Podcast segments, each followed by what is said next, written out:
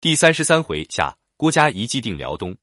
曹操在《夷寻幽书》中曰：“方今天下大乱，致是劳心之时也。”这句话表明了他十分的看重治世。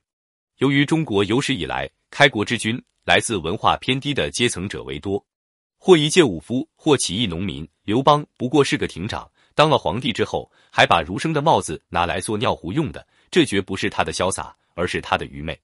所以，对于知识，对于知识分子的作用。能有曹操这样一个认识水平的，并不多。因此，若袁绍之败败于谋士的话，那么曹操的成事，应该说很大程度获益于他的这些谋士。郭嘉在击败袁绍、袁谭、袁尚、袁熙投奔乌桓他顿以后，力主乘胜追击，为曹操统一北方做出了杰出贡献。所谓治世劳心，就是不仅能够准确的把握住动乱不定、变化不已的局面，做出攻守得当。进退适宜的决策，而且应该能够高瞻远瞩，在看到今天的同时，看到明天和后天，来做出与现在相衔接而又与未来相吻配的正确决断。因此，不光要注意眼前的生存危险，也要重视今后会出现的潜在威胁。所以在已经取得如此辉煌的讨袁胜利之后，挥师南下，图刘表荆襄之地，不失为佳计良策。因为袁绍败后，唯刘表是一支可以抗衡的力量。若远征乌桓，许都空虚，倒有可能受到刘表、刘备袭击之余，这种忧虑也是不无道理的。然而郭嘉却敢于背重出言，建议大军西征乌桓，置刘表于不顾。这种出人意料的谋略，也难怪只有曹操才能赏识。他说：“唯奉孝为能之孤意，因为不扫除边庭，消灭隐患的话，就不能巩固北方，确保中原。当然，更不用说实现越江而下，囊括江东、荆襄。”巴蜀的宏图了，主则臣，臣义则主。治世能用，在于用治世者。郭嘉病逝西征途中曹操的悲痛感情，发出“天下相知者少”的感慨，是真实的。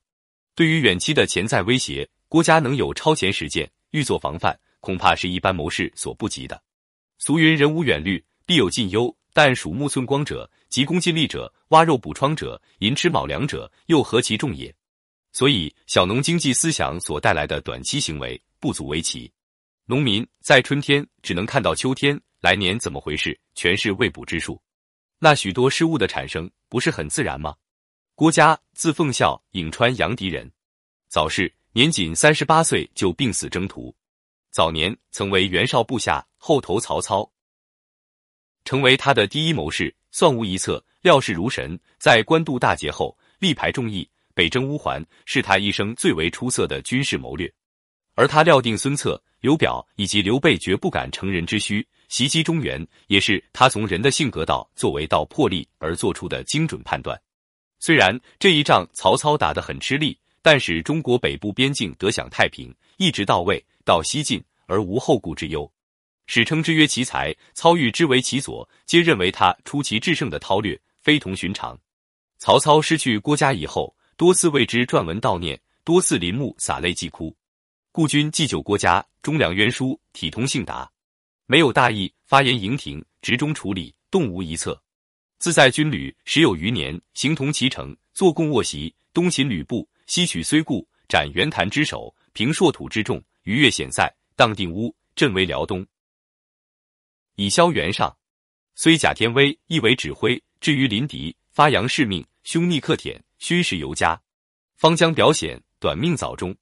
上为朝廷道西良臣，下自独恨丧失其左，宜追增家封，并前千户，包王为存，后往劝来也。在请追增郭家封一表注中，更有令文：君祭酒郭家，自从征伐时有一年，没有大义，临敌质变，臣策未决，家折成之，平定天下，谋功最高。不幸短命，事业未终。追思家虚实不可忘，可增邑八百户。并前千户，文中真挚的感情、真诚的思念，都能看出曹操对这位谋士的哀悼之心、惋惜之情。尤其他说“臣策未决，嘉折成之”，若是一个没有十分担当的领导，是很难承认这点的。所以汉献帝建安十三年，曹操兵败赤壁，逃出一条命后，叹曰：“若奉孝在，不使孤至此。”又曰：“哀哉奉孝，痛哉奉孝，惜哉奉孝。”那一场悲痛欲绝的嚎啕大哭，绝对是他内心感情的真实流露。